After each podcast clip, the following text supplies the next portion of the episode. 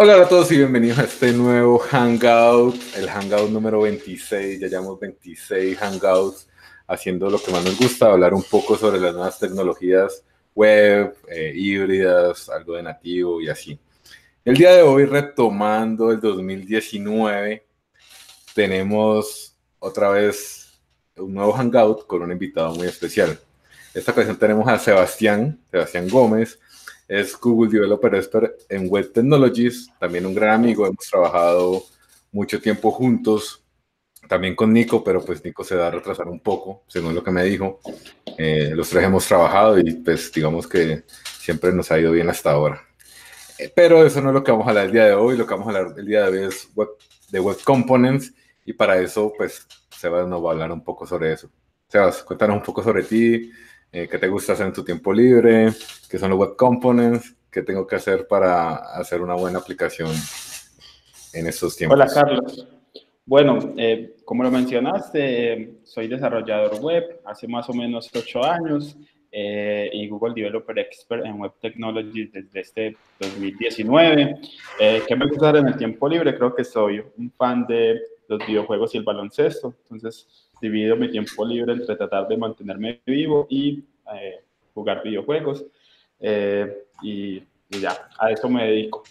Eh, bueno, de Web Components hay demasiadas cosas por decir, pero básicamente, para no complicar esta definición inicial, es simplemente una nueva manera o una manera en realidad en la que tú creas nuevos tags de HTML. Ok, entonces comparemos un poco sobre, porque eso mismo me dijeron a mí cuando estaba aprendiendo Angular 10, porque es mejor estos componentes, eh, los web components, comparados con los componentes de React o de Angular o así. Bien, buena pregunta. Lo primero que hay que entender es que eh, los web components se dividen en cuatro especificaciones y creo que es donde la mayoría de las personas se, se nos empiezan a perder cuando hablamos de web components. En primer lugar, los Web Components, eh, pues sobre la primera especificación, y creo que es la base y la más importante, es Custom Elements. La especificación de Custom Elements básicamente te dice que eh, tú puedes coger un, o sea, crear completamente un nuevo tag de HTML usando la API que, el engine del navegador te, te, permite y crear una nueva etiqueta, eh, siguiendo como algunas especificaciones o unas reglas de, de JavaScript básicas. Pero esos custom elements se dividen en dos. El primero es que tú crees un, un tag completamente nuevo y el segundo es que tú reutilices un tag, por ejemplo el de botón. Entonces, eh, básicamente con esas dos diferenciaciones, eh, digamos que, que, se, que se crea el primer estándar o la primera especificación dentro de los web components, que son los custom elements. Luego, eh, ya se habla de otro tema que es el Shadow DOM, que es otra especificación donde básicamente te dice cómo quieres encapsular las cosas que hay al interior de tu web component y pues qué tipos de, estrategias hay. Uno es el Shadow DOM, Shadow DOM, pero también es el Light DOM. Entonces, ahí ya también tenemos bastante tela por cortar.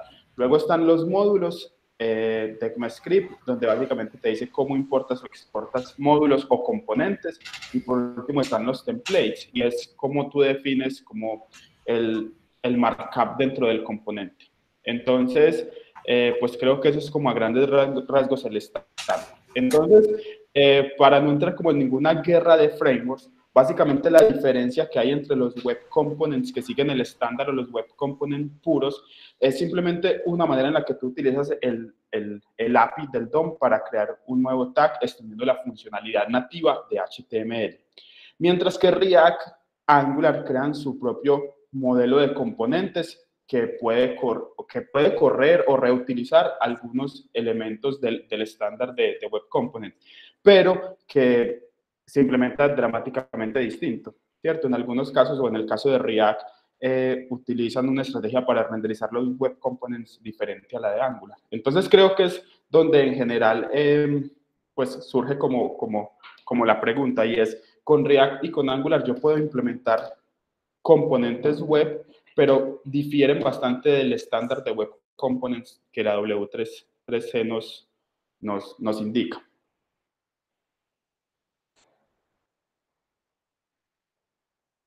Uy, estás muteado, Carlos. Bueno, bueno igual, igual ahí ese tema me parece interesante porque no sé los demás, pero para mí ya el tema de la guerra de framework se ha vuelto algo un poco aburridor, ¿sí? ¿Por qué? Porque si notan eh, en los tiempos que corren actualmente, eh, básicamente el trabajo se limita exclusivamente a, a rehacer una aplicación que ya estaba hecha en una tecnología con otra. ¿sí? Es decir, no puedo utilizar mis cosas. Y lo interesante acá, que ya lo comentaste anteriormente, es que esto es un estándar. Eso es un estándar de las tecnologías web y por lo tanto lo que yo haga acá lo podría reutilizar con otras, con otras tecnologías. Es una pregunta. Bien, bueno, mira, cuando, cuando actualmente el estándar de Web Components eh, pues está ampliamente soportado por muchos browsers, no todos, y ese sigue siendo uno de los problemas. Entonces, si tú creas un Web Component puro, eh, probablemente va a variar el comportamiento de Internet Explorer a Firefox o a Safari o a Opera. Entonces, por eso es que digamos que esa es la falencia principal que tienen los web components puros en este momento, eh, por un lado. Y por otro lado, es que de alguna manera, si, si el navegador que estás usando no, no lo soporta, tú puedes llenarlo de polyfills o de, digamos, los elementos faltantes que el navegador necesita para renderizar tus, tus web components, pero entonces caes en el problema de performance. Entonces, eh, a pesar de que actualmente ya pues tienen bastante soporte aceptable en la mayoría de los, de los navegadores, eh, sigue siendo la principal falencia, mientras que llega React y crea su, su tipo de, de, web components y sí que ofrece una, una, compatibilidad, digamos, un poco más amplia, ¿cierto? Porque utiliza solo lo que necesita del estándar y no el estándar en, en su totalidad. Entonces, eh, Respecto a eso, eh, hay algunas reglas para crear web components, sobre todo en la nomenclatura, que te permiten que si los creas, los, los crees hoy a futuro, pues si siguen el estándar van a seguir funcionando de aquí en adelante. Pero retrocompatibilidad, si no es con polyfills o con algunas librerías que, que nos toca poner, eh, pues no hay manera como de, de, reutilizar mucho de lo, que, de lo que tengamos. Sin embargo, llegan herramientas interesantes como Stencil, que lo que hacen es compilar los web components, o no sé si compilar es la palabra correcta, pero digamos que eh, son máquinas de alguna manera que te permiten que los web components que tú escribas en Angular, en React, en Vue, pues se, se conviertan en web components puros con los respectivos polyfills o con los respectivos elementos faltantes para que cualquier navegador los pueda, los pueda utilizar. Entonces creo que a partir de ahora es el momento de de, crearlos. Si había algo en el pasado, probablemente todavía haya que, que pedalear un poco al respecto, pero creo que es, una, que es un buen comienzo de este 2019 para los web Claro, claro. Sí, igual también es interesante. Aquí ya hablamos anteriormente de Stencil un poco. Es como esta nueva, digamos que si han estado pendientes del release de Ionic 4, se dieron cuenta que ahora ya pueden utilizar Angular React está en beta y, Vue.js está en alfa. Y por debajo lo que hacen es lo que nos comenta Sebas. Em, toman los componentes o bueno, el código como venga y lo pasa a componentes, eh, a, custom elements. Y de esa manera pues puede, pueden, pudieron volver a Ionic, que siempre había sido o había estado atado a Angular, algo agnóstico. Sí. Otra cosa que realmente me gusta, pues igual yo, digamos que me, me he interesado bastante en ese tema de los web components, eh, porque me parece una solución muy buena al tema del, del fragment, de la fragmentación de tecnologías en el front. ¿sí? Eh, ¿Por qué digo esto? Porque, digamos, si yo creo mis propios compu, básicamente cuando uno hace una aplicación web, eh, uno construye, digamos, sus, sus bloques, eh, y, y, sobre eso coloca como unas cosas adicionales, como el routing, como el state management, etcétera, etcétera. Pero normalmente el trabajo eh, siempre es como el mismo, ¿sí? y si ya por lo menos estos bloquecitos, que son los componentes, eh, están solucionados y lo puedes utilizar con varias tecnologías, o sea, no importa eh, realmente qué tecnologías utilices, podrías pensarlo como cuando utilizas la etiqueta audio, la etiqueta vídeo o la etiqueta Canvas, eso ya está. Y, lo que hacemos con las otras tecnologías es reutilizarlo. Creo que es una buena solución eh, para, para, ese tema. Ese, ese, framework churn del que hablaron o del que habla uno de los creadores de, de Ionic, eh, creo que se soluciona muy bien con esto. Listo. Hablemos un poco más, eh, ahora que, que, hablé un poco sobre la arquitectura de una aplicación web. Eh, Stencil, adicionalmente a esto, he visto que uno puede utilizarlo para crear sus propias aplicaciones. Eh, ¿Has visto un poco sobre esto?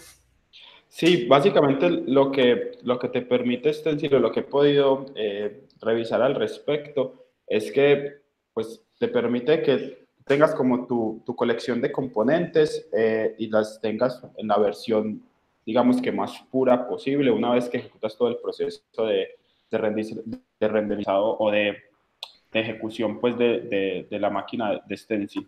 Eh, creo que Stencil viene motivado principalmente por todo lo que Ionic eh, traía, que era, bueno, no queremos seguir como tan ligados a Angular, queremos ver qué pasa si abrimos nuestra, nuestro plataforma a otros, o nuestro framework a otros frameworks como, como Angular, React, Vue, etcétera, etcétera. Entonces, eh, pues creo que es, que es interesante explorar. Todavía creo que es, personalmente es un momento difícil para el team de Ionic en general. Eh, pero creo que este esfuerzo va a valer mucho la pena porque va a empezar a atraer personas o, desarrolladores de otras librerías y frameworks a, Ionic. Entonces creo que es como, como lo que más le, le están apostando ahora. Claro. Eh, aquí estaba mirando, está en la página de los web components, webcomponents.org, que ahí tienen como una selección de muchos componentes ya listos. Ah, ok. Está bueno. Sí, básicamente está, a ver, la historia de los, de los web components, eh, pues creo que viene muy atada a lo que el equipo de Polymer eh, venía haciendo. Básicamente ellos querían eh, tener su colección o su repositorio o su catálogo de componentes que era muy común eh, o, que, o de elementos que eran muy comunes y muy transversales a la mayoría de los proyectos eh, al interior del equipo. Entonces, Polymer desde la versión 1 pues se encargó de, de eso, de crear componentes agnósticos, reutilizables que simplemente los clonabas y insertabas, hacías el import en el script en tu HTML y luego simplemente lo podías usar como un tag más y, y de ahí se empezó a construir como, como toda, esta, toda esta plataforma de Web Components. Eh, también te ofrecían los respectivos polyfills para que los Web Components nativos eh, o puros, por decirlo así, corrieran dentro de tu aplicación. Entonces, eh, el escenario ideal o el mundo ideal para todo este tema de Web Components puros es que tú simplemente tengas un repositorio de todos los componentes y vayas y los concatenes en tu aplicación y, ya está. Ese sería el escenario ideal. Lo que pasa es que se, ha visto frenado un poco eh, todo el auge que traía los web components porque crear un web component a nivel de JavaScript eh, te, te, requiere bastante conocimiento, te requiere que tú mismo programes a mano eh, las características de accesibilidad, por ejemplo que tú mismo programes a mano eh, cómo debería comportarse el componente en ciertas circunstancias que ya los elementos de HTML nativos los traen.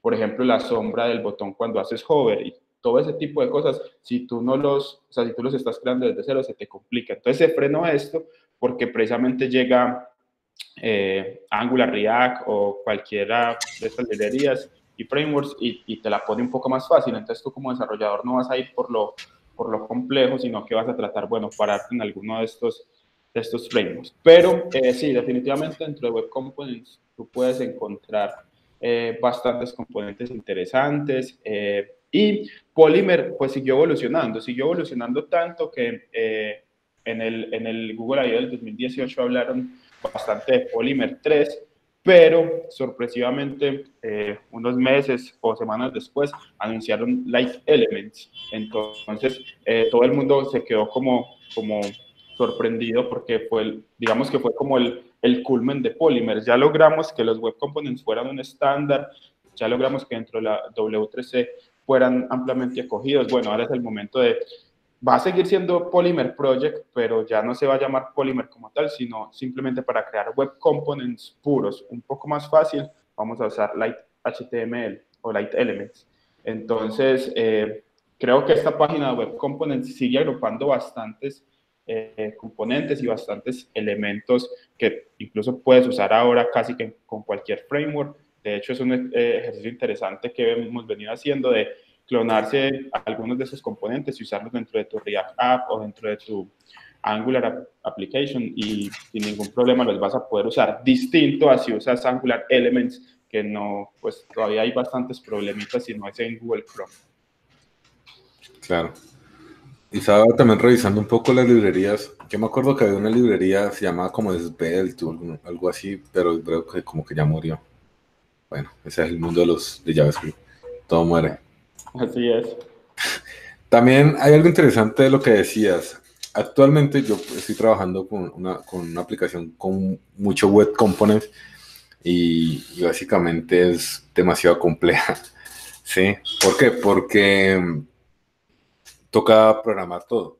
O sea, toca, como decía, como decía Sebas, eh, el comportamiento que le queremos dar, el aspecto que le queremos dar, todo tiene que ser programado de cero. ¿Sí?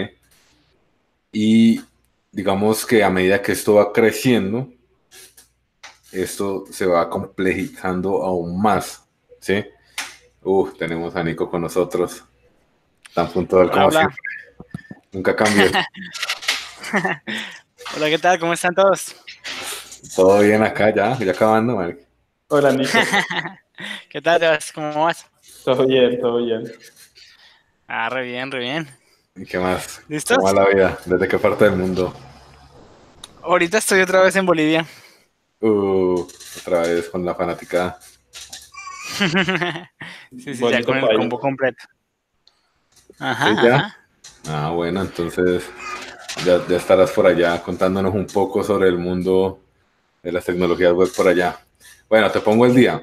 Estábamos haciendo como, estamos retomando un poco el tema de trabajar con web components y, y Seba nos comentó un poco también que era, era muy complejo trabajar con web components porque tocaba tener mucha habilidad con JavaScript y, con estilos y todo, porque todo tocaba hacerlo desde cero. Yo estaba, yo estaba diciendo que efectivamente estoy de acuerdo con eso porque actualmente trabajo con una aplicación que tiene muchos web components y eh, el, el, nivel al que he crecido hace que sea muy complejo eh, manejarlo. ¿Qué piensas respecto a eso?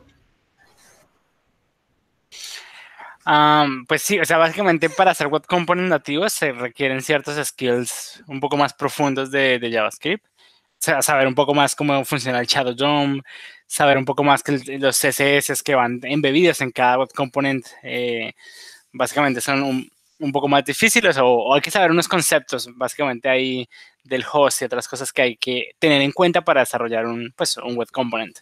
De, de, desarrollarlos, digamos que puede ser un poco la, la barrera de entrada, pero ya al momento de, eh, digamos que cualquier equipo los empieza a utilizar, eh, ahí es donde pues se ven los grandes beneficios. Claro. Igual, eh, pues digamos inicialmente algo que me gustaba mucho de Polymer, igual ahorita Polymer con una versión casi que ya muchas cosas no la maneja. ¿sí? Eh, era con respecto a que yo veía como el tamaño de crear el componente con respecto al tamaño que era crearlo en Polymer y cambiaba un montón, ¿no? Era como, no sé, 500 líneas comparada contra 100. No sé si tuvieron la oportunidad de ver eso. Eh, de hecho, cuando tú creas un web component en Polymer, eh, son más, son más líneas de código que crearlo con Angular o crearlo con, con React, pero el peso operativo después de que haces el, la minificación y el bundle infinitamente inferior al de los demás. De hecho, hay una broma muy chévere sobre Angular Elements, que es un web component de Hola Mundo, pesa 10 kilobytes. Entonces, mientras que uno de Polymer, pues nada, uno punto algo. O sea, es, ridículamente inferior. Pero, claro, te, te, aumenta la cantidad de líneas de código sobre cómo lo implementas, porque es, todo va de, o sea, todo en tu control. Claro, pero digamos que yo me refería más como hacerlo sin nada, así a pelo. Porque yo eh, pararlo y era como, no sé, 500 líneas así sin nada de crear mi propio custom element y, tal, pero cuando importaba como las cosas que venían con Polymer, no sé, eso decir versión 2 de Polymer, era mucho más sencillo. Eso era lo que me gustaba, ahora realmente no sé, eh, pues, como si vale la pena utilizar Pues, se está en el, sí se ha estandarizado un poco más y digamos que Polymer fue uno de los que empezó como a empujar inicialmente un poco todo esto de los web components, porque al final, al principio nadie, nadie le paraba bolas. Em, pero luego se convirtió en una jugada muy fuerte. Eh, ya después de, de, que se estandarice un poco más, de que las APIs que funcionan por debajo, como el Shadow DOM y demás, eh, pues se volvieron más fuertes y más estables. Entonces, eh, sin embargo, las herramientas también han crecido a nivel de ello. Polymer, no sé en qué versión esté, eh, ahorita está como en la, en la 2 y, en la última conferencia que tuvieron estaban como sacando la, versión 3 o algo así. Ajá, donde está mucho más pues, liberado, donde está más eh, chiquito, digamos, que ser un web component. Eh, yo he explorado más es por la parte de Stencil, que me parece como pues fácil hacer un web component, pero no los he comparado en cuanto a peso. Creo que Stencil por ahí tenía, creo que era uno de los más ligeros eh, aunque eso fue comparándolo contra un web component nativo en Vue, en Angular y en, y en Polymer, y era uno de los más, pues digamos que pequeños. Lo interesante yo creo que de los web components es que tienen un rendimiento grandísimo. O sea, a diferencia de, pues de que cualquier framework maneja el componente, como Vue o Angular, ya eso se libera y toda esa carga funciona, pues como cuando uno declara un H1 o uno tiene un select y ya, y básicamente funciona y tiene su funcionalidad y ya, pero va nativo y corre nativo desde el navegador y no tiene que el framework pues hacer ningún trabajo de más. Eso es un beneficio bastante grande en cuanto a performance y, y, otros en cuanto ya utilización. Qué bueno que hayas abierto esta nueva puerta, que al final todos siempre llegamos a esa puerta, el performance. ¿Qué tan performante es un web component comparado con un componente en otra tecnología? No sé, alguien quiere. al final llego mis conclusiones. Mira, eh, claramente cuando tú implementas un web component puro en vanilla JavaScript eh, usando simplemente el eh, class my component extend from y le pones ahí HTML element, claramente no hay absolutamente nada encima de eso. O sea, estás tú sobre tu control y en términos de peso del código JavaScript, eh, pues creo que tenés, no va a haber ningún rendimiento por encima de eso, bueno, excepto, no sé, eh, WebAssembly, creería yo. Pero eh, aparte, aparte de eso, tenés tu, tu, web component, digamos que en la mejor manera. Sin embargo, como toda la implementación va de tu lado, vas a tener que, reescribir, que reescribir a veces funciones que definitivamente ya es por tu misma capacidad de desarrollo, pueden ser mucho más ineficientes comparados con otro, con otro frame o con otra librería. Eh, de hecho, yo me atrevería a decir que los, que los web components, vanilla web components, digamos, sin usar Polymer ni ninguna otra, eh, ni Light Elements, van a ser más performantes incluso que los mismos de Polymer. Pero como los detalles de la implementación te corresponden a ti y no le delegas eso a Polymer, eh, ahí es donde pueden haber gaps importantes de, de performance. Sí, sí, yo creo que eh, es igual que lo que pasa igual en, desarrollar con frameworks. Es como, pues obviamente va a pesar mucho menos si no desarrollas con, con Angular o con Vue esto, pero de ahí para adelante, si, si haces las cosas mal o pues haces los patrones inadecuados, pues te va a pesar un montón o el rendimiento no va a ser tan, tan alto.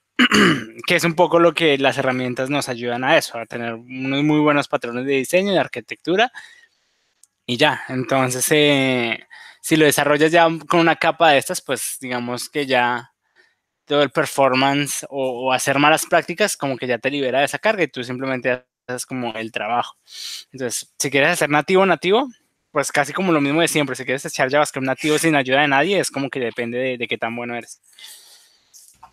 Igual, igual pienso también que es un buen ejercicio. O sea, todo desarrollador web que ya haya pasado cierta madurez debería al menos intentar escribir un web component puro en vanilla y ver qué pasa. ¿Por qué? Porque el ejercicio es muy importante y ah, aporta mucho, eh, por ejemplo, el ciclo de vida de los componentes nativos o de los custom elements es muy diferente al que has visto tú en React, al que has visto tú en Angular. Entonces te ayuda como a entender, ah, bueno, qué pasa cuando cambia una propiedad o cómo realmente es que funcionan los int y los out a nivel de, de browser, a nivel de JavaScript, a nivel de web component te ayuda bastante. Entonces creo que a pesar de que sean performantes o no, yo creo que el primer paso si tú quieres empezar, digamos que a dar eh, o a ver los web components, escribir uno nativo y ver qué pasa y ver cómo te queda y ver si funciona y empezar, empezar a hacer computaciones y cálculos viendo que jugar con él, básicamente. Si nosotros somos desarrolladores es porque somos curiosos, entonces creo que es un ejercicio valioso. Sí, tenemos bastante resiliencia. Pero bueno, igual, digamos, de, mis eh, pruebas y cosas, o sea, no hay, o sea, comparación entre un componente de un custom element comparado con cualquier otra cosa que se genere con React o con Angular o con otro biblioteca eh, de JavaScript. Tal vez cuando salgan los Angular Elements al final debería ser lo mismo, pero igual es lógico, igual es lógico porque no sé si en algún momento se pusieron a pensar de dónde sale tanta magia de estos frameworks. Y, básicamente tanta magia de estos frameworks es porque eso te lo llena de polyfills, te lo llena de, de como middlewares a muy bajo nivel que te hacen el virtual DOM, que te hacen muchas, muchas cosas que facilitan la vida, pero esto sacrifica el rendimiento al final, ¿sí? Mientras tú tiras un web component ahí, y eso, eso funciona bien, y, es, y tiene poco peso, ¿sí? Y todo, ¿ya? Por lo menos, como el chiste que decía ahorita, Angular creo que tiene uno de los peores peer finales que salen jamás, a pesar de que siempre lo mejora. Eso es, eso es una cosa que siempre sale gigante. ¿sí?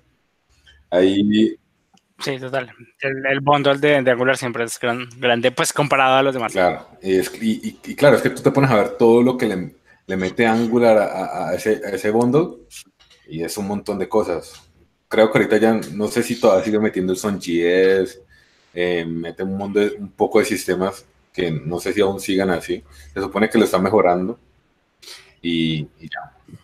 En teoría, en teoría sí, como que en, en en Angular 8 y demás van a mejorar toda esta vuelta y digamos esto de SonGS sigue siendo obligatorio, pero eh, como que si uno sabe pues eh, como no utilizarlo, lo, puede quitar y eliminar peso. Pero sí, básicamente el bundle es más pequeño y eh, digo, siempre es grande el de Angular y pero básicamente el, tema que hablaba Carlos de, de esto, de que al final toda la magia, como decía, de los, de los frameworks, es porque empezaron a encapsular todo en, pues como en pequeñas cajas que tenían ciertas funcionalidades y eso es un poco lo que hace los, pues, los componentes hoy en día, que en, al principio AngularJS lo llamábamos pues directivas. Pero todo esto ocurría gracias al framework, básicamente. Ahorita se puede hacer sin, sin, sin, que el framework le toque trabajar, sino que son web components nativos. Y uno los puede hacer, eh, como, como hemos venido a estar hablando, uno puede hacer web components nativos en Angular, en, en Vue, en React sé que también, eh, pero no son como tan amigables. Me acuerdo que como que no utilizan algunas cosas nativas de, de, pues de la, pues digamos que del estándar, sino que ellos siempre hacen su cosa a, su manera. Pero, em, pero sin embargo, estos web components se declaran o hechos con stencil y van a tener un mejor rendimiento otra vez, porque al, al, al, framework o al navegador no le toca trabajar de más, sino simplemente ya queda declarado como un elemento más de, pues, como que el stack de HTML y listo, y funciona y tiene un performance, pues, alto, porque al framework no le toca trabajar allí en, nada. incluso otro tema que es bien interesante es eh, con el Virtual DOM de React se solucionan un montón de problemas que incluso tú tienes cuando haces web components puros.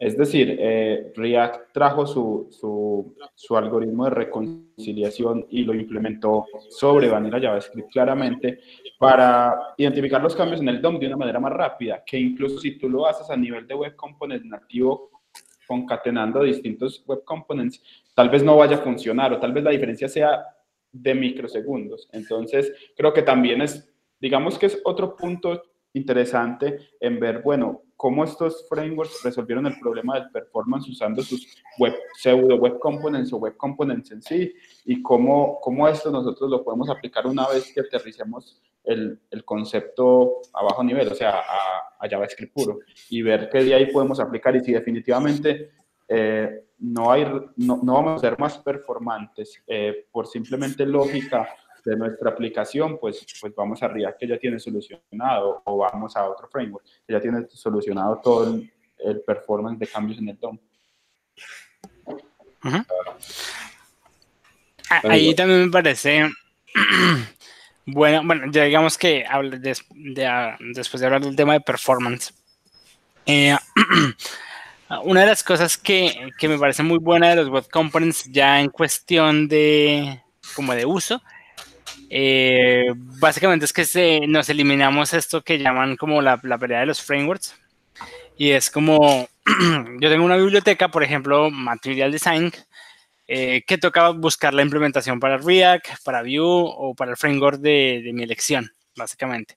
Pero ahorita con los web components, como que se puede construir una, sola biblioteca que funcione muy bien para, eh, pues, digamos que cualquier framework para implementar. No tengo que implementar o escribir una biblioteca para, de, diseño o de componentes de UI para cada uno de los frameworks para que se comporten cada uno pues bien, sino que pues lo desarrollo solo una vez y lo pueden utilizar pues cualquier, porque es otra vez un web nativo. No sé qué opinan de ese tema, si es así, pues digamos que Ionic lo ha logrado muy bien, eh, pero Ionic tiene una calidad de equipo muy, muy buena, que solucionan como todo. Eh, pero no sé ustedes cómo lo ven desde su parte. Bueno, yo aún creo que sigue siendo buena idea utilizar algo encima que te facilite la vida, porque es que hay muchos problemas que ya que uno se enfrenta cuando utiliza algo desde cero, ¿no? Como lo decía Sebas, el virtual, o sea, la, solución del, cambio de, la, de los cambios en la vista, ¿sí? Que que digamos Real lo soluciona con Virtual DOM, Vue.js también, y ahorita Angular va, a cambiar el incremental, al incremental DOM. Eso, o sea, no sabría eh, bien cómo quedaría una implementación que uno haga por, por uno mismo, ¿no? Entonces, igual, creo que utilizar algo como stencil es una buena opción, igual porque, digamos, el equipo, como ya lo he dicho, es muy bueno el que está por detrás Sí, y además que si vas a la, al GitHub de ellos, eh, ellos tienen como solucionado varios problemas, no, no, varios problemas genéricos que uno va a tener, ¿sí? Que uno ahorita no sabe que tiene, porque pues digamos que ahorita lo que uno hace es eh, subirse en un framework y ya, uno sabe utilizar un framework y, y nunca ha vivido esos problemas. Si uno es más, como más quiere ver un poco más de cosas, intenta hacer una aplicación sin nada, nativo, nativo. O sea, te enfrentas a un montón de problemas, routing, eh, templating, sí, eh, state management. O sea, son unas cosas que uno dice, uff, menos mal, eso ya lo, ya lo solucionaron. Sí, y es lo que les funciona, yo creo que a las empresas de desarrollo de software. Al final, todos estos problemas ya ya fueron solucionados y están planteados bajo una muy buena arquitectura, entonces uno se monta ahí y básicamente ya, ya lo que hace es generar valor a través del software, pero no le toca como solucionar todos los días el mismo problema, porque pues ya, si no, igual acabaríamos en lo mismo, básicamente todos los equipos de ingeniería es como, ah, pues hagamos una librería para que esto me solucione, porque pues se, se me presentan todos los proyectos, y eso ya lo tiene pues digamos que los frameworks que utilizamos ahorita. Entonces, la, la cuestión de utilizar web components es que nos otra vez nos salimos, creo yo, de un poco la pelea de los frameworks. Son, tienen un performance más alto porque son web components nativos y entendidos directamente por el navegador, por el browser y no por el framework. Em, y pues hay muchas otras herramientas, digamos, a mí me parece chistoso, o bueno, me parece muy interesante eh, que, por ejemplo, si uno se puede enfrentar al problema de hacer una aplicación desde cero, nativa, obviamente el bundle va a pesar muchísimo menos y, y el performance ya depende de cómo lo hagas. Sin embargo, Ionic tiene una rama medio nativa, medio no tanto, es decir, no utilizamos Angular, no utilizamos Vue, sino solo utilizamos Stencil para generar componentes y ellos tienen su propio routing. Entonces, es casi como hacer una aplicación vanilla JavaScript o es como hacer una aplicación vanilla, pero con toda la ayuda de, pues digamos que de Stencil. Entonces, ellos tienen una comparación muy chévere en su GitHub de una aplicación en, Ionic pues de con Vue, con Angular y una aplicación como Vanilla, solo utilizando Stencil que son solo web components y su propio routing eh, que también es otro web component. Eh, y pues eh, obviamente el, digamos que el, bundle es mucho menor.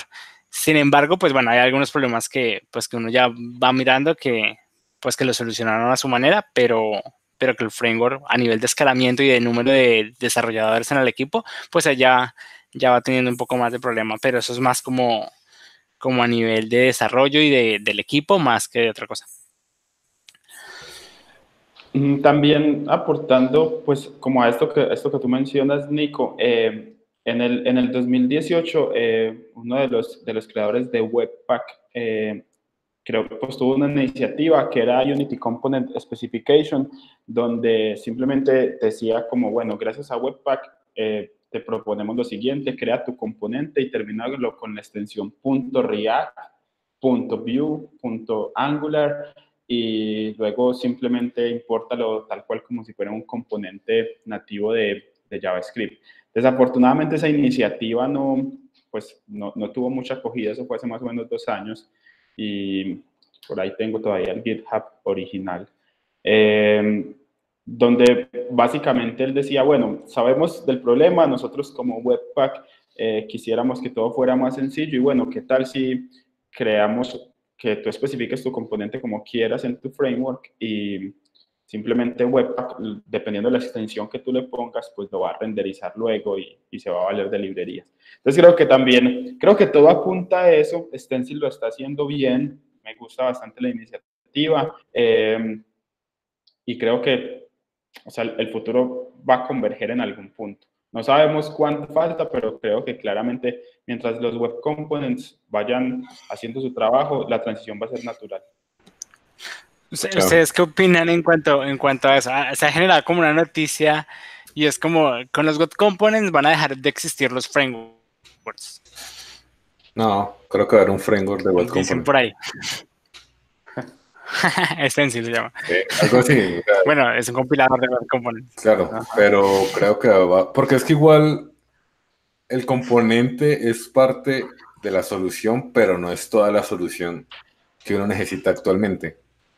¿Sí?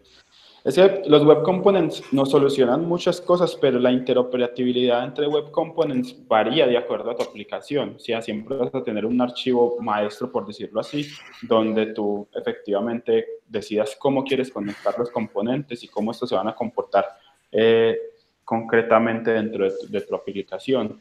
Entonces, creo que Debería, debería, en el mundo ideal, deberían ser web components implementados no en Vanilla JavaScript, sino en algo mucho más fácil, pero deberían ser nativos, deberían ser puros y luego deberías definir la lógica y la interoperabilidad de esos componentes con algo. Ese algo, ponle el apellido que quieras, React, Angular, Ionic, Vue, eh, pero, pero claro, creo que, en realidad eso nunca, pues nunca va a dejar de existir.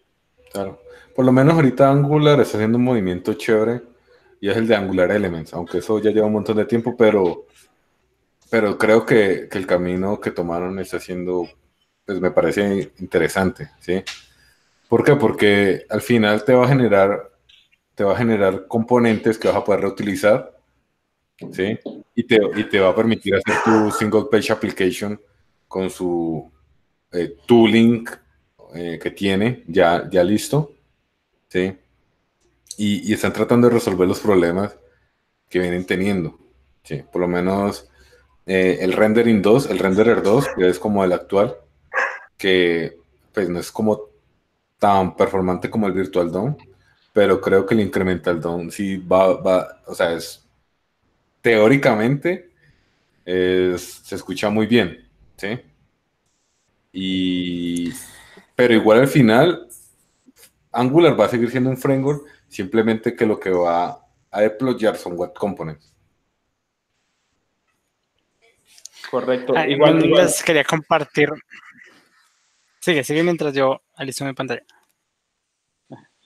Igual tampoco, tampoco podemos pretender, o sea, que todo converja a Web Components. Puede que en algunos casos definitivamente tu aplicación no requiera Web Components, requiera algo que simplemente sea tu custom code spaghetti y, y, que haga lo que, lo que deba hacer. O sea, entonces creo que para eso igual van a seguir existiendo herramientas eh, y deben de estar ahí para que te permita crear aplicaciones como quieras. Al final no deja de ser un sabor para desarrollar que la web quiere que todo converja ya, puede ser, pero usualmente nuestra web, o al menos como la conocemos nosotros, los millennials, todavía no ha convergido la primera vez, entonces creo que todavía no está bastante.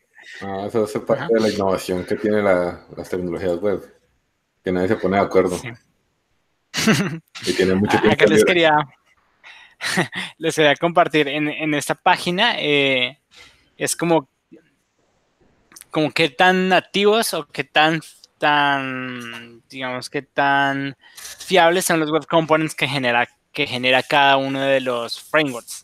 Bueno, y de las librerías que han existido. Entonces es como que le hacen una prueba, generar un web component con, con Angular, por ejemplo, eh, y pasa las 14 pruebas que les hacen de, de, utilizar el Shadow DOM, del custom element, de, bueno, de como que todo lo que tiene un custom, un, pues un web component lo pase y, y al exportarlo con Angular, pues salga bien. O sea que ahí como la mayoría pasa el, el test, eh, hay unos que no, pues hay algunas librerías como Geo que no lo pasa, pasa 8 de 14.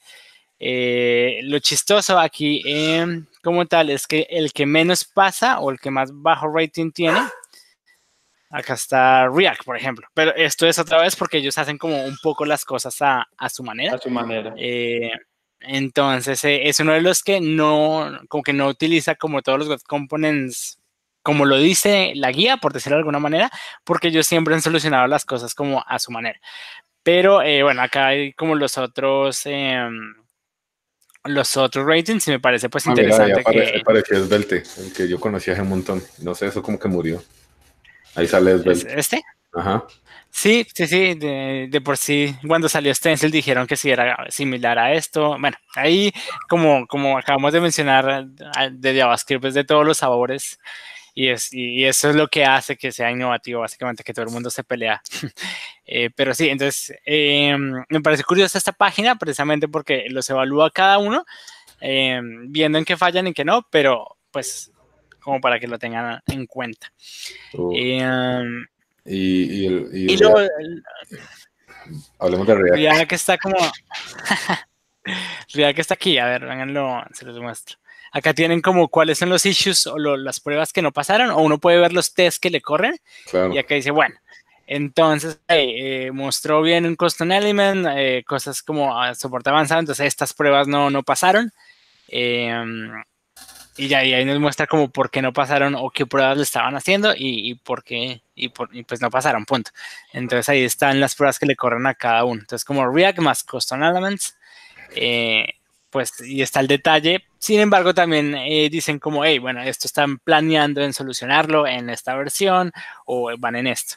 Los que mejor, creo que está ordenado por, pues, por quien tiene mejor rating. Creo que está por acá Angular y Vue, que tienen buen, pues, buen soporte como tal. Uno puede ver, como les digo, los, los, los tests y pues uno ve también que están evaluando, ¿no? igual es, que igual yo creo que, no sé, el camino que tomó React con el GSX eh, no sé qué tan buena idea sea. Pues eso, es como muy, muy Internet Explorer. Es el, que, es el mismo, yo creo que está tomando Stencil, ¿no? Stencil también declara sus. Bueno, declara como todo en el mismo, en el mismo template, que creo que también utiliza la extensión JSX, si no estoy mal. Pero es que él te permite usar ambas cosas. Pues creo que tienen soporte JSX por React.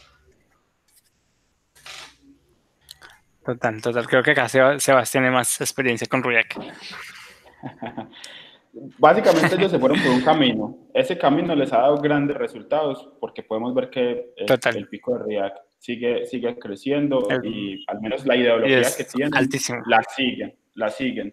Eh, sin embargo, es, es, o sea, creo que esas son las cosas que nos indican que nuestra web, pues todo es divergente porque hay 100 soluciones distintas al mismo problema, que al final React con su apellido Facebook dice, no me importa, en realidad yo voy a seguir con los componentes como yo considero que deben ser con mi Virtual DOM y bueno, veremos si después me uno o no.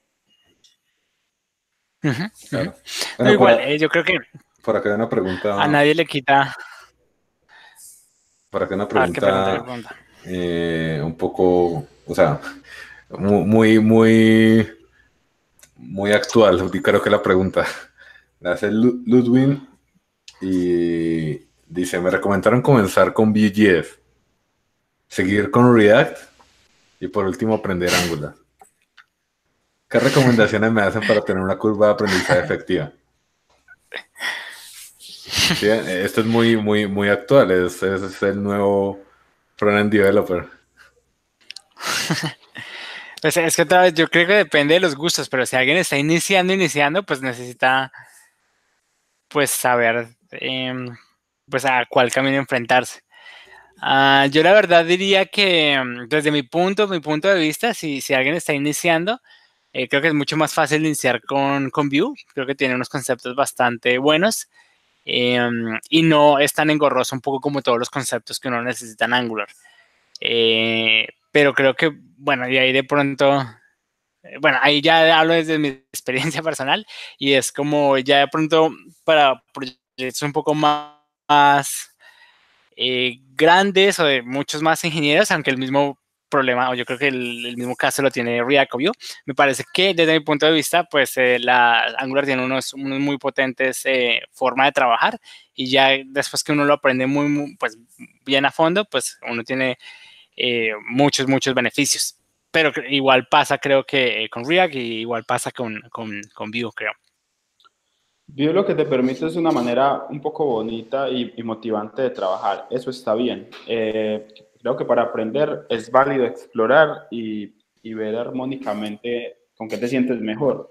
Eh, luego, ¿cómo seguir? Bueno, ahí ya puede ir una pelea distinta, porque eh, claramente en Angular necesitas dominar un montón de conceptos que siguiendo la documentación tal vez se te va a complicar un poco, a pesar de que es una de las, de las mejores. Y si vas a React, eh, vas a necesitar bastante conocimiento en JavaScript, porque al final React es JavaScript, JavaScript. Entonces creo que, que ahí, ahí va a ser la divergencia. Si, si yo tuviera que dar un consejo, diría que Vue está bien para empezar, pero luego devolverse a JavaScript. Y una vez que las bases estén sólidas en JavaScript, sí seguir con lo que sea que, que quiera, sea Angular, sea React, eh, o devolverte a Vue, porque puede ser que Vue solucione tu vida por el resto de tu vida. Otros días. No, pues yo, yo, estoy más, como de, si estamos en este momento aprendiendo, eh, aprender JavaScript, ECMAScript 6, creo que pues, para mí no tiene sentido aprender ECMAScript 5, a pesar de que los puristas digan otras cosas. HTML eh, y CSS. Luego, Posiblemente con cualquiera de esas tecnologías vas a solucionar el mismo problema de, maneras normalmente muy comunes, de muy parecidas. ¿sí? Eh, React probablemente nunca te va, si aprendes React, probablemente nunca te va a faltar el trabajo porque pues, va a quedar un legado, o sea, va a quedar un montón de legacy así como gigante, que todo el mundo lo hizo como quiso, ¿sí? Y así como en los tiempos de Angular es que llegó al 80, a tomar el 80% del, del front y ahorita hay un montón de legado. Es para mí la misma historia. Ustedes están muy jóvenes para ver el, para saber todo lo que ha pasado por, por, la web. Pero, pero va a pasar algo eh, parecido. Angular me parece que lo más que lo más cool de Angular es que es muy bueno para trabajar en equipo porque tiene rueditas y, nadie, nadie se sale esas rueditas. A diferencia de Vue o, o, React, que todo el mundo puede hacer lo que quiera. Sí. Y, y Vue, pues me parece que, que tiene cosas chéveres. O sea, me parece que tiene, que tiene cosas muy cool como, como el, el Virtual DOM, pero sin utilizar JSX, que, lo que es lo que realmente no me gusta de React. Pero ya, eso es mi consejo. Bien, sí. Igual no podemos entrar tampoco en la batalla de nosotros mismos de los frameworks. Son como religiones. Sí. Muy interesante. Tengo mis reservas con Vue, tengo mis reservas con Angular, con React, pero claro, o sea, todo, todo va a depender. Pero para, para aprender creo que el mejor consejo es JavaScript. Al final todos usan JavaScript, entonces, ¿por qué no intentarlo? Sí, yo creo que como, como solución final es como si tienes unas buenas bases de JavaScript, es como moverte de uno a otro hasta va a ser fácil. Claro. Si las bases están sólidas, no hay problema en, en, en, de que quieras probar Angular y después, no sé, te pases a, a, algún otro. Y además porque esto va a pasar y va a seguir pasando. Entonces, desde que tengas JavaScript, o como lo dijo Carlos, que es el más veterano, en, uno, en, en, sus tiempos era AngularJS, eh, todo cambió, en, en, estos tiempos el que más tiene control del front es React, pero asimismo, pues en otros eh, dos, tres años puede haber otro con otro nombre raro y, ya. Claro. Igual yo creo que si uno va a aprender y, pues digamos que no quieres aprender por el hecho de, conseguir un trabajo, el mejor ejercicio es hacer una aplicación completa, una single page application con, con solo JavaScript, CSS y, y HTML. Una vez uno termina una aplicación así medio decente, eh, cualquier otro framework, cualquier otra cosa les, le parece muy, muy, muy normal. Sí, como que una vez sabes como la arquitectura que lleva por debajo cualquier aplicación, te das cuenta que el routing siempre es algo que se necesita, eh, que los guards son algo que se necesitan siempre, que no sé, el singleton se necesita siempre, un state management se necesita siempre una forma de cambiar las vistas se necesita siempre y así. Uh -huh. el, el, lío es, yo creo ahí es, hay muchos, eh, um, pues que como que esa sería la ruta, como, hey, primero aprenda bien JavaScript y después HTML, em, como que aprenda bien las bases y ahí sí pase al framework. Pero el caso de muchos es que inician como en, en muchos tiempos, casi la mayoría aprendió JavaScript. Eh, iniciando casi con jQuery en tiempos muy pasados como tal. O sea, literalmente el punto de entrada fue más que JavaScript, fue jQuery. Y en este momento es como que eh, directamente el desarrollador no quiere pasar por toda esa curva de aprendizaje porque también es de alto tiempo y es casi de bastante experiencia. Casi los que llegan hasta allí es porque ya son bastante profesionales en el área y quieren como mirar las cosas a profundidad. Eh, pero la, la, mayoría como que inicia con un framework porque, pues no sé, porque necesita sacar un proyecto rápido, porque está aprendiendo y porque necesita como agilidad, que eso es lo que le dan los frameworks. Como Nada es frustrante, ¿no? Si no tienes un mentor, posiblemente mueras en el camino. Total. Bueno, no, no sé si quieran hablar de algo más. ¿Qué tal la vida, los hijos, los niños? Yo quería agregar una, una última cosa, um, que me parece un buen punto, y acá les comparto mi pantallita un, un última vez. Eh, primero, bueno, esta gráfica que me parece interesante, no sé si ya están viendo mi pantalla, ¿sí? Sí. Eh, um, en cuanto a, por ejemplo, en cuanto al, al, al release que tuvo Ionic hace poco con, con Ionic 4, donde pasó todos sus web components que estaban escritos en Angular en web components nativos, pues ellos tuvieron otra vez, como habíamos hablado, eh, los web components también significan performance y mejoraron el tiempo de, pues como de que inicio de la aplicación o el primer, digamos que, renderización desde de un 3.8 segundos a 2.2 segundos en, pues digamos que encargarlo. Entonces, eh, eso ahí, pues es para tenerlo en cuenta y cuando uno aplica Web Component se ahorra un montón de trabajo y pues su aplicación va a ser mucho más rápida. Eh, y el punto que quería tomar también es eh, que me parece muy efectivo el, este post que escribió pues la gente de Ionic y es como que los Web Components solucionan gran parte de los sistemas de diseño. Hay muchos sistemas de diseño, eh, por ejemplo, pues uno de los más comunes es Material, Material Design, que es uno de los, pues, de los más potentes o más conocidos, pero existe un montón. Como, no sé si ustedes vieron el de IBM, IBM relanzó su, su, su sistema de diseño, eh, que se llama Carbon, es bonito, mm, pero tiene toda su forma de hacer modales y hay un montón, les puedo mostrar pues muchos. Pero el punto ahí es que como que para implementarlo, que era de los que les estaba hablando, para implementar cada uno de estos componentes, eh, básicamente tenían que o tienen que hacerlo como, y uno mira acá, acá está para cómo se hace con Vanilla, cómo se hace con React, cómo se hace con, con Angular, cómo se hace con Vue, etcétera. Como que tienen que hacerlo uno a uno. Eh, los web components para sistemas de diseño solucionarían como esto, porque uno simplemente hace un web component una vez y lo puede utilizar en cualquier otro framework que es un poco por el lado que se fue a Ionic. No tener que escribir como eh, el componente para cada uno, sino un web component que funcione para todos. Entonces, solucionaría eh, pues todo este cuento de los sistemas de diseño que en, mega empresas se utilizan como que todos tienen que utilizar el mismo sistema de diseño porque pues transfiere la marca de la empresa y muchas otras cosas más. Em, pero entonces el equipo no tiene que estar atado a un framework, sino que si son web components, como que todo el mundo los utiliza y hasta ahí va. Ah. No sé. Bueno, aquí tengo otra pregunta de uh ¿JavaScript o TypeScript? TypeScript. JavaScript. Sí, yo también creo que TypeScript es el camino. Está bien. Porque sí, porque yo lo, por the Yo creo que yo, yo, creería que más por, desde mi punto de vista, por estadística, eh, yo leí un paper hace poco donde simplemente el hecho de tipar los datos reduce los bugs increíblemente que uno tiene en, en desarrollo normal.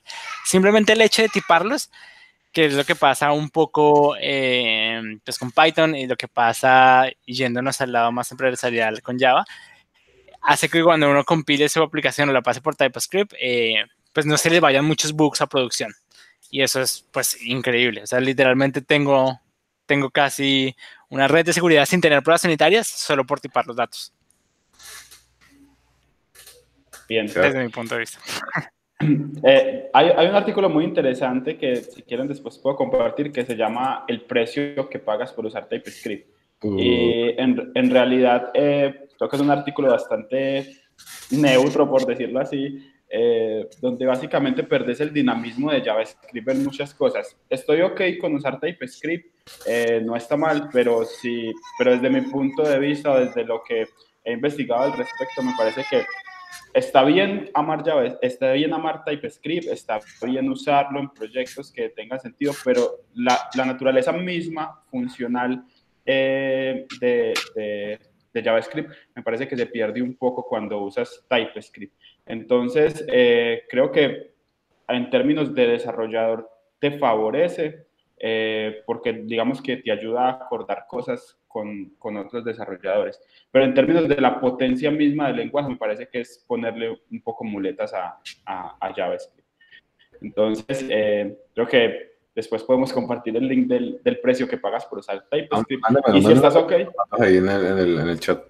Y si estás ok con ese precio, eh, creo que no hay problema. Ya, ya depende de lo que tú quieras pagar. En mi caso, no quiero pagar ese impuesto.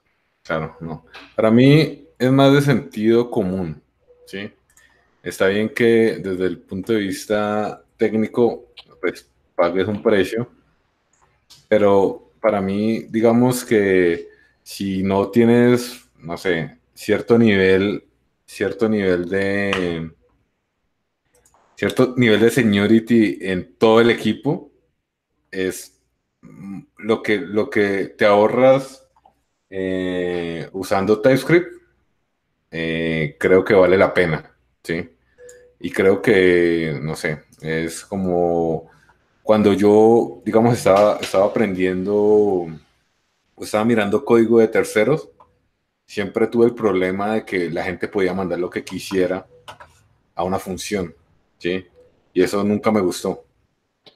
Entonces, solamente... Carlos, si, vos, si vos ves esta, esta gráfica que es de este artículo, te, te, te, dice que, que, mira lo que pasa. Si tú haces TDD con JavaScript, está bien. Si haces TDD con TypeScript, o sea, la, la, la, la diferencia de bugs es, es, muy baja. O sea, estamos hablando de, de, de, que estás invirtiendo un montón en aprender un montón de cosas eh, que tal vez no, no te soluciona el problema real. Si no haces nada, ok, todo falla, pero si lo haces con JavaScript y TDD versus TDD con TypeScript, pero piensa que por reducir, qué sé yo, cinco bugs, estás invirtiendo un montón de esfuerzo y de cosas en el proyecto que, pues, a simple volumetría no, a estadística no nos da. pero bueno, ahí, ahí les dejo esa provocación. Este es el nombre del artículo, se llama de TypeScript Task, costos y beneficios de Eric Elliott.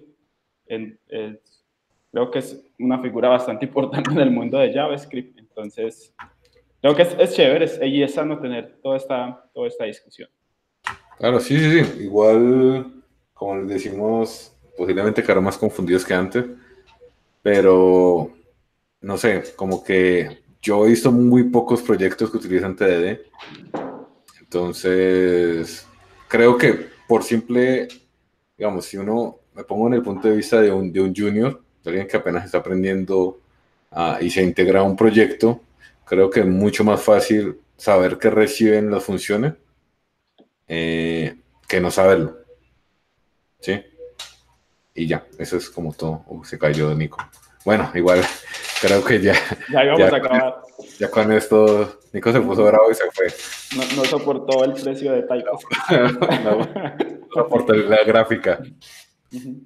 Bueno, Muchas gracias, Sebas. Muchas gracias por tomarte este tiempo en compartir tu experiencia con nosotros. Eh, bueno, cuando Nico vea el, el, el, video, muchas gracias, Nico, por unirte. Eh, sabemos que ahora eres una, un padre de familia muy ocupado, pero está bien. ¿sí? Y por último, quería decirles que, digamos, si les gustó este, como saben, esto es como una especie de charla casual como ven aquí, tratamos de, de, hablar así como lo hacemos compartiendo una cerveza, aunque al parecer el único que tiene cerveza soy yo.